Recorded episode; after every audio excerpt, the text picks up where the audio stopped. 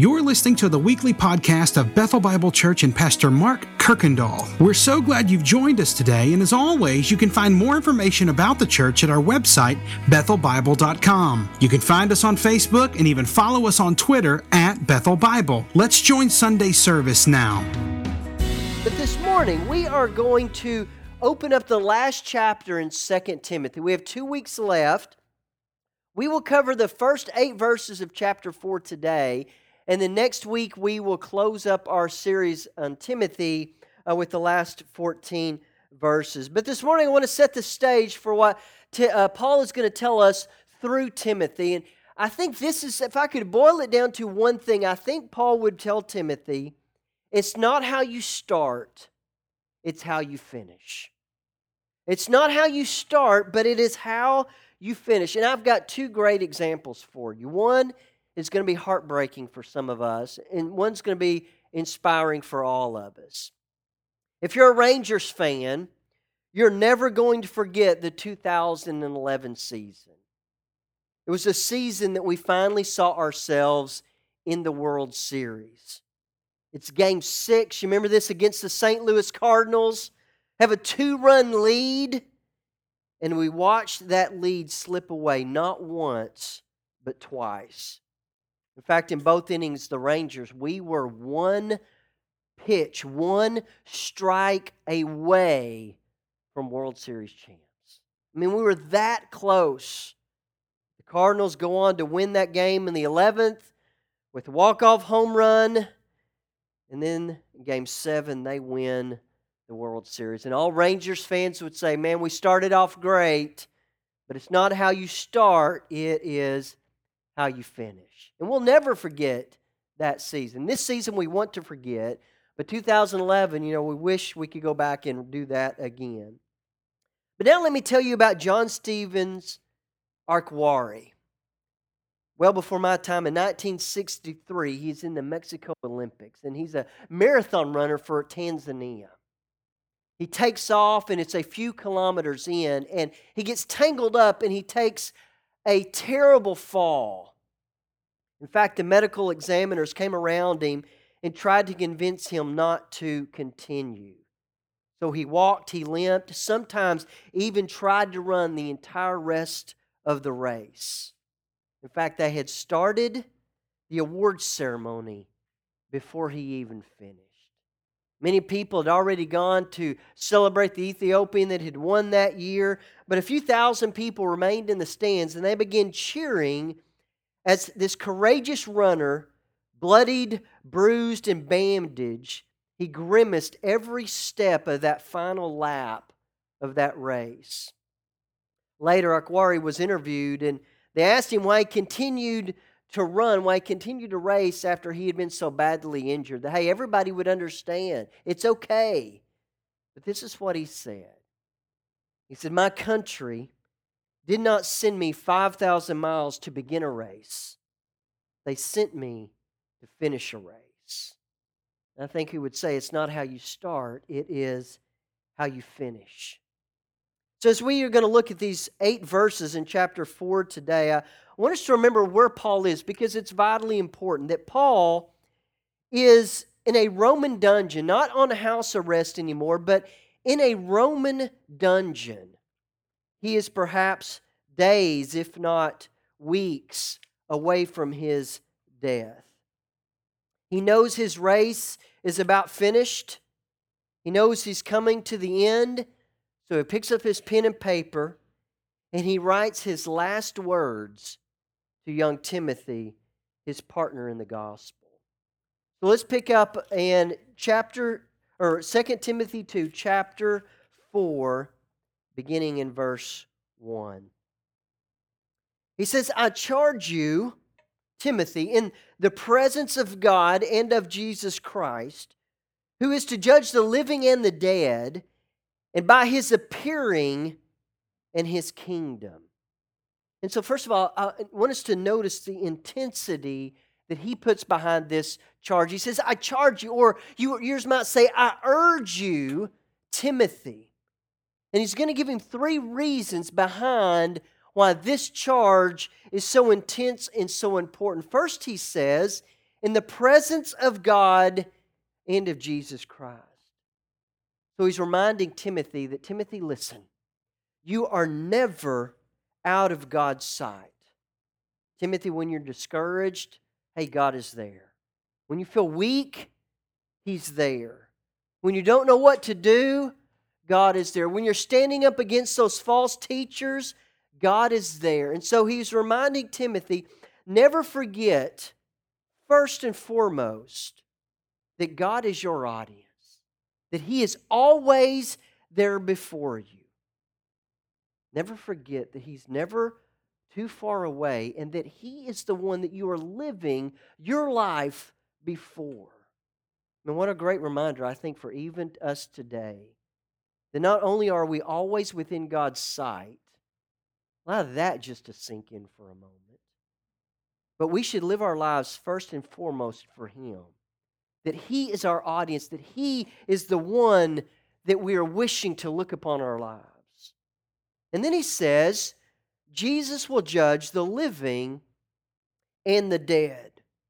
That God the Father has given this privilege, this honor, this authority. You can read about it in John chapter 5, where it says, All authority is given to you, Jesus, my Son, to judge. What does that mean? Because I think it can have these different word pictures. I think in this context, he says that we live our lives and we come to the end of them. And Jesus is the one that looks upon your life and gives the final stamp of approval. Then in the end, Jesus' opinion is the only one that matters. Just think about all the time that we spend worrying about what other people think about us in our lives and how little time it seems that I spend thinking about what Jesus really thinks. That he's, his approval is the one that I should seek above all else. Well, then he says the last thing in this charge, he says, and don't forget the coming kingdom. And he's telling Timothy, remember that this world will soon pass away. Don't get wrapped up in all the things now. Don't forget that one day I'm coming to establish my kingdom that will last forever. So I think Paul is saying to Timothy this Timothy, man, I know my race is coming to an end. You've got years probably ahead of you, but don't lose the sense of urgency. That we can go through this life, and I think we can do exactly that. We can we get comfortable, at least I do. We we lose that sense of urgency about what is really important, and even I would say what's at stake. Then we should ask ourselves, am I living with that sense of urgency? When I wake up on Monday mornings, do I have this sense of urgency behind what God is calling me to do? Are you living your life believing that you are always within God's sight, always within His presence? That Jesus' opinion, His is the only one that matters. That come to the end of our lives, He will be the one to give the stamp of approval. And knowing that one day His kingdom will come and all of this will pass away. Are we investing in the right kingdom? Well, now that we have this sense of urgency, only verse 1 he's going to give Timothy five things to focus on. The urgency is there. Don't lose sight of that. Now he says, I'm going to give you five things, Timothy, to focus on. First of all, he says in verse 2 preach the word. And that, means to proclaim. It isn't just what I'm doing here, it means to boldly proclaim something. It means to speak boldly about a certain thing or a person or a truth. And but when you put that behind what we just saw in verse 1, I think he's telling Timothy that, hey, boldly proclaim the truth of Jesus Christ. But when you do it, know that all of authority of heaven is behind you. God is watching. Jesus will judge. He's coming to set his kingdom. That is the power that stands behind you when you proclaim the truth of Jesus Christ. So know that that's just as true of you and me today. That anytime we're talking about who Jesus is and what he has done, whether it's to ourselves, our neighbors, our family, that all the authority of heaven stands behind that message. So, first he says, preach the truth. Then he says, Be ready in season and out of season. You've probably heard that uh, used before. It means to be prepared, whether the time seems favorable or not. Be ready no matter the circumstances. Because there are some things that we know when we get ready and we go and do that. I spend each week usually getting ready for this moment right here. But what about all of the other moments that we have throughout the week that just creep up and surprise us? Where God wants us to speak truth into that. It means wake up each and every morning ready for whomever God will bring into your life for you to make an impact in theirs. Then he's going to get real personal. He says, So preach the truth, be ready in season and out of season. And then he uses the word reprove. Now, that's, I don't know, it's not a real common word that we kind of use often, but it means to correct someone that is in a time where they're in error or they're mistaken. And I've been in those where, man, I was believing a certain thing or I thought a certain thing. False teachers are coming into this church, and he writes to Timothy saying this sometimes you're going to need to reprove. You are going to need to help people to see the truth. Know what? There'll be times where you're going to need to do that, where you're going to need to speak truth and to help people see the lies that they are following. And is it easy? Absolutely not. Then he says, not only correcting people that might be believing a wrong thing, he says rebuke. And that one you might know a little bit more. It says, when people begin believing lies, what happens is behavior soon follows. And there may need to be a time where you are calling people back to truth and rebuking the sin that they are is taking hold of in their life. It means to expose the sin of those sinning. It's like shining the light in a dark room. But I think it's what he's saying. He's saying that you need to fight for those that are falling into ungodly lifestyles. I don't know if you've ever been on either side of that. Both sides are very difficult. If you've ever had to go to someone you love and say, listen, out of all love, I need you to notice something. Or been on the other end where somebody has come to you and said, hey, I need to talk to you about something. And I've been on both sides of those, and I can say, as, as painful as it was to go to someone, I'm glad I did. And even the time that I had to hear it, where someone had to say, hey, we need to talk about something that I've noticed in your life. But it's very difficult. No one likes being corrected. No one likes being held accountable for their actions, especially when we know they're ungodly. So, what we do, we have to follow Scripture. First of all, we have to examine our own lives before we would ever go and do this to someone else. Lord, show me the sin that I need to confess. But then we go to them with truth and love. So he says, Be ready to preach in season, out of season. Sometimes you're going to have to reprove, correct error. Sometimes you're going to have to rebuke and to shine light on the sin that is happening. And then he says, exhort, or meaning to encourage. The Christians, man, we need to correct those that are accepting lies. We need to fight for them in that. We need to call back those that are living ungodly lives. And we need to encourage those that are trying to do it well. Man, I think oftentimes that, man, we can focus on everybody to fly right. Man, do we take time to acknowledge those that are trying, to encourage them in that? It's not always about pointing out the errors and wrongs. Sometimes it's about noticing the good. Now, that hit me right in the eyes this week. I'm the one in our family, I can always point out the wrong of my children. But finding the things they're doing well, they're doing good, that they're trying in, and noticing that and letting them know that. So he says, reprove, correct error, rebuke, call back to holiness, and encourage. But notice how he ends this with this is what he says to take with you complete, which means full of patience and teaching. Meaning sanctification, us becoming more like Christ. If you haven't realized in your own life, It's a slow process. Man, your life doesn't get overtaken and immediately you find yourself completely sanctified and holy. It takes time for those sinful and rough edges to get knocked off. It is sometimes really slow. So he says we must be full of patience and a desire for others to learn. Fact, you could go to Ephesians 4, verse 2, where it says, with all humility and gentleness, with patience, bearing with one another in love. That's what we are supposed to do for each other. All humility, all gentleness, all patience. We are to bear with one another.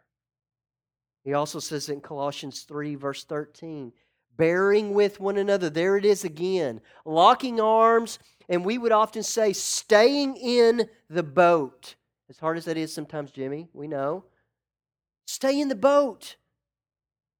Bearing with one another, fighting for and with one another. If one has a complaint against one another, forgiving each other, as the Lord has forgiven you, so that you must also forgive. That we need to remember that we are in this walk towards Jesus together. That I need you and you need me and you need the people next to you. So sometimes we have to reprove, we have to rebuke. But you know what? That is best done when you have the relationship.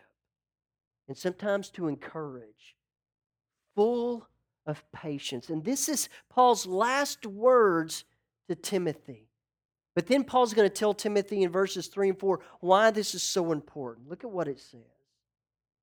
For the time is coming when people they will not endure sound teaching but having itchy ears they will accumulate for themselves teachers that suit their own passions and will turn away from listening to the truth and wander into myths that we naturally, by, by nature, we move away from truth and we are prone to wander. You know what we do? We look for messages that we want to hear. We, we look for teachers and preachers and writers and bloggers that will confirm what we want to be true. In fact, this was true in Timothy's day, and it's even true in ours. That I think, in my experience, I've seen this most with the acceptance of same sex attraction and homosexual lifestyle. I've got a friend named Jared. I remember when he reached out to me and told me this, and so I went and I met with him. It was amazing. He said, Oh, but man, I found this preacher. I found this guy that writes. What he's saying, in meaning that they interpreted the scriptures in a way that I want them to. That we seek out teachers and we seek out bloggers and we seek out writers that will write to confirm what we want to be true. And this was true when Paul was writing to Timothy, and it is true today. So he says, when everyone else is following this way, Timothy, when they can't listen, they don't want to hear sound doctrine, they don't want anybody to rebuke them, they don't want anybody to correct them. Look at verse 5.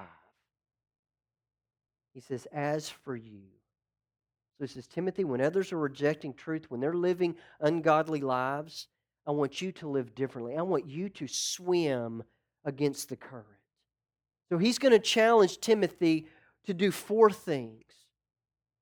First thing, notice what he says As for you, Timothy, always be sober minded. It means to, to keep a clear mind, a, a cool head in the face of difficulties. It means to be well balanced. Do You know anybody like that? That, that they're stable, they're, they're self controlled. It means to remain morally alert. Keep your mind about you, Timothy. Number two, he says, endure suffering.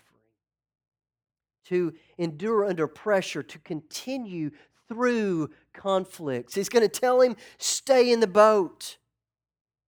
Christians who desire to follow Christ, you know what? You can expect, I can expect hardships and suffering. It is just a part of what we are called to do.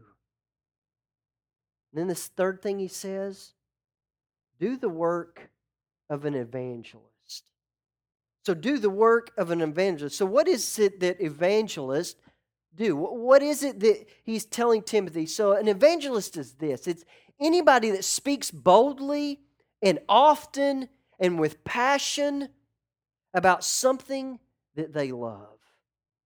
So, here's the honest truth we're all evangelists. We all have things that we naturally love, whether it's a type of car, certain food, a favorite skin product, or a sport. So if you haven't noticed, the World Cup has just began. You have this for an entire month, I think. I've yet to understand why people can be so excited about tying. I mean, they just go nuts that they didn't win. And so I'm trying to figure this out, but there's people, there's evangelists that are passionate about soccer. Because here's the truth we naturally talk about what we love.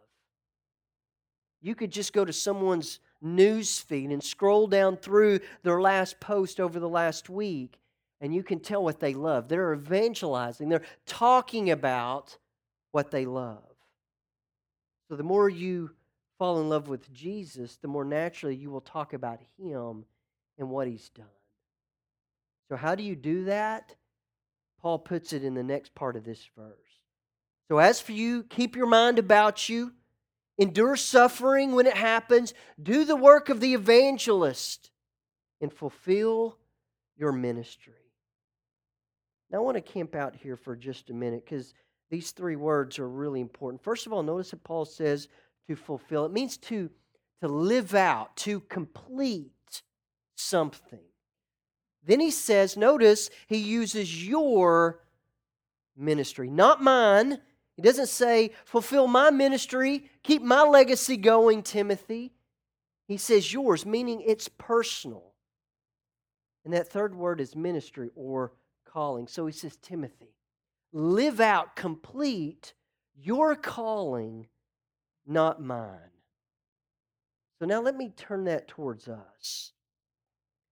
Do you know your calling? Do you know your ministry? Now, I think you can look at this in a couple of ways. One, I think there are things that we're all called to. In fact, Timothy and Paul, they were both called to proclaim the truth of Jesus to the Gentiles specifically. But then, notice that it looks sometimes different. Paul was the pioneer, he was the starter. But once that happened, the church is established, then comes Timothy to faithfully teach year after year, raise up leaders. So even though they had a calling that was similar, a ministry that was similar, it looked differently. So when I think about us, I think there are really three things that we are all called to that you could probably fit almost anything in. And this is what I've boiled them down to lead your family, love your neighbor, and serve Christ Church. Lead your family, love your neighbor, and serve His church. And I think Scripture is very clear that these are things that we are called to do. We're called to love our, lead our family, love our neighbor, and serve His church. But our callings and how that's fleshed out might look a little different. In fact, family, I mentioned earlier, one way Paul Keel has led his family is through the Buffalo River. I was on with him with the, um, the first one was the boys' trip. And on this trip, Paul had his two sons. And his two sons each had their sons. In fact, one of them had two of them. So the last night of that boys' trip, we got together, and Charlie Heaton led us in a time of blessing our sons. And I'm telling you, there wasn't a dry eye watching Paul Keel put his hand on his sons and bless them, and then watching them bless their son. That's how he has found a way to lead his family. My wife is, is extremely dedicated to a family devotion at breakfast. And that's a way that she has found to lead her family.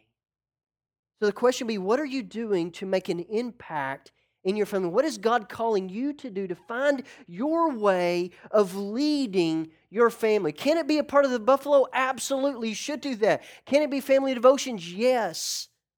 But what is God calling you to do to lead your family? I heard this morning uh, Tom was gone on the trip with the uh, junior high kids, and uh, every day he left his daughter a, a note that he hid in a scavenger hunt. You know what? She'll remember that for the rest of her life. That's leading his family. So, what, what are, hopefully, there's some things that come to your mind where God is calling you to lead them. Then love your neighbor. Some of you, God has called you to love your neighbor through adoption and foster care. And I'm so thankful there are so many in this church that are passionate about that. Others, man, they have taken up offering their time and energy and resources to the East Texas Food Bank, of helping feed those through the summer programs. Man, that's loving your neighbor. Some of you are that one that'll go and you'll mow that neighbor's yard or get up and clean out their gutters. It will trim their tree because they can no longer do that. What are you doing? How is God leading you to make an impact in loving your neighbor? And then serving his church. We're all called to do that. My role may look a little different than yours. I mean, I'm called to lead, to, to pastor, to preach. Yours might look a little different. So on August the 26th, we're going to be changing some worship times. What we're going to be doing on that Sunday, we are going to launch a new service time at 9 a.m. So we're going to be having worship at 9 and worship at 10:30.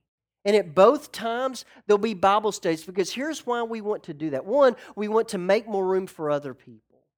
But also, we want to create more opportunities for people to serve His church. And one of the things that we talk about this is to uh, worship one, serve one, connect one. That at any stage of life, you can worship an hour, serve an hour, and connect an hour. And this will provide that. Where you can come on a Sunday morning and at 9 o'clock and you can worship, gather as a family around God's Word, singing praises. And then at 10:30, find a place of ministry, a team to invest in. Or you might be just the opposite. Man, we're going to come and at 9 o'clock, we're going to serve as church. And then at 10.30, we'll gather as a family and worship. But I want to highlight one team. As you can see, these banners are starting to get some names on them, which, man, that we're so thankful for that. But I want you to notice this team right here on my right. Bethel Kids K through 3rd. Brittany McMahon is the team leader of that team, and that team – needs to double. That means for every leader we have, we now need two because we're going to be offering Bible study for our kindergarten through third grade both hours. So we need some people to step into God's calling to be a part of that team, to invest in the lives of our children in the kindergarten through third. So, how do you do it? You simply go online to Make Room or BethelBible.com Make Room, or you find that sheet right back there on that table and we will get you connected. So, what is God calling you to do to serve His church? So, only after now, Paul reminds Timothy that all authority of heaven stands behind you when you proclaim the truth. Only after he lays out some things that Timothy mightn't be called upon to do of reproving, correcting, encouraging. After he reminds Timothy to be clear minded and endure suffering, and do the work of the evangelist. Find and complete your ministry. Paul's going to take a moment and reflect. And what he's going to do, he's going to say some things about himself in the present, in the past, and in the future. And as I read it this week, I thought, man, I, I hope this is true of me, and I hope it's true of you. Look at verse 6. For I am already being poured out as a drink offering the time of my departure has come.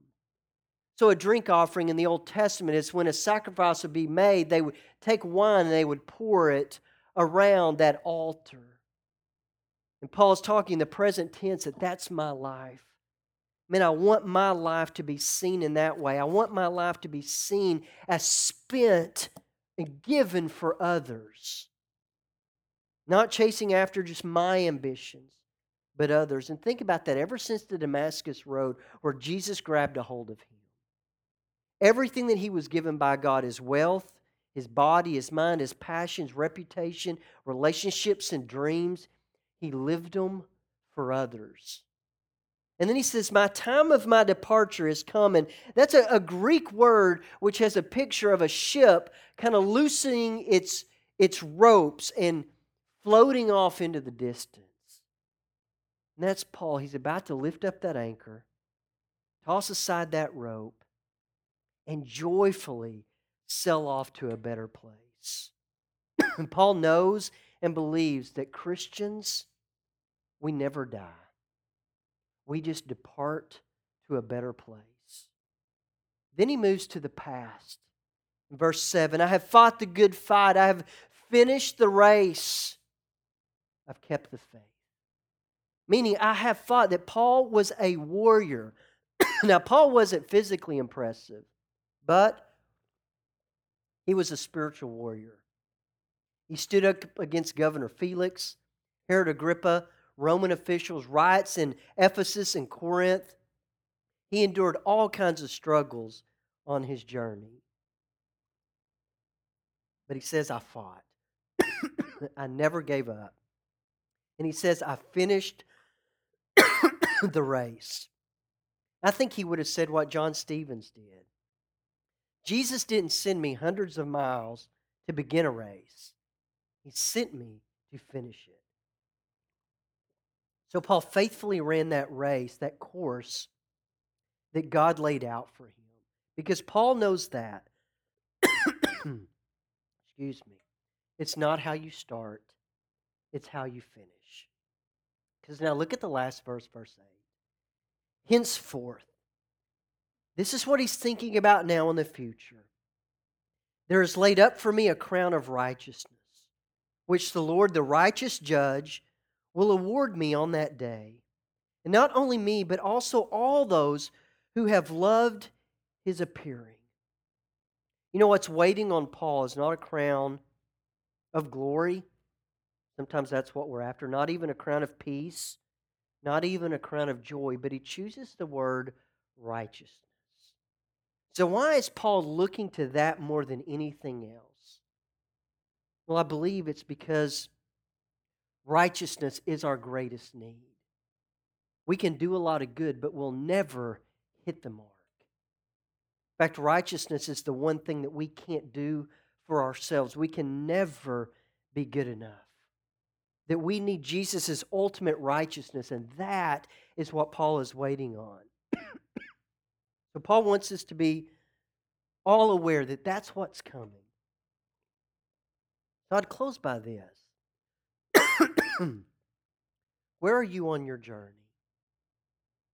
Are you moving closer and closer? In fact, we are. Each and every day, we are moving closer and closer to seeing Jesus. And you know what? That'll bring one of two things it'll either bring delight or it'll bring dread. You'll either be excited that He's finally appearing, that your King of Kings and your Lord of Lords is there or it will be dread because you'll realize, wow, I missed it. I chased after a lot of things. I gave my life to a lot of things. Time after time again, and I missed it. Maybe your journey started off great. Man, maybe you started off like gangbusters. But over the years, you have found yourself more and more distant from Him. Man, I want you to know that He's never left you, He's always there and that you're never outside his watchful care. But then the last thought would be this Are you fulfilling, are you living out God's call for your life? Are you leading your family? I know you can't do it perfectly because I can't. Are you loving your neighbor? And are you serving his church? So, what I'd like to do, I'd like to end by just thinking about those thoughts that how are we doing with our families? Are those around us that we're neglecting? And are we serving His church? Because each and every day we're getting closer to that determined finish line. Paul met his, and you'll meet yours just like me. So remember, it's not how you start, it's how you finish. Thanks again for listening to the podcast today. We hope that you were blessed and encouraged. And if you have any questions or comments, we want you to let us know. Simply send your thoughts to questions at bethelbible.com. Thanks for spending time with us, and be sure to join us next week on the Bethel Bible Podcast.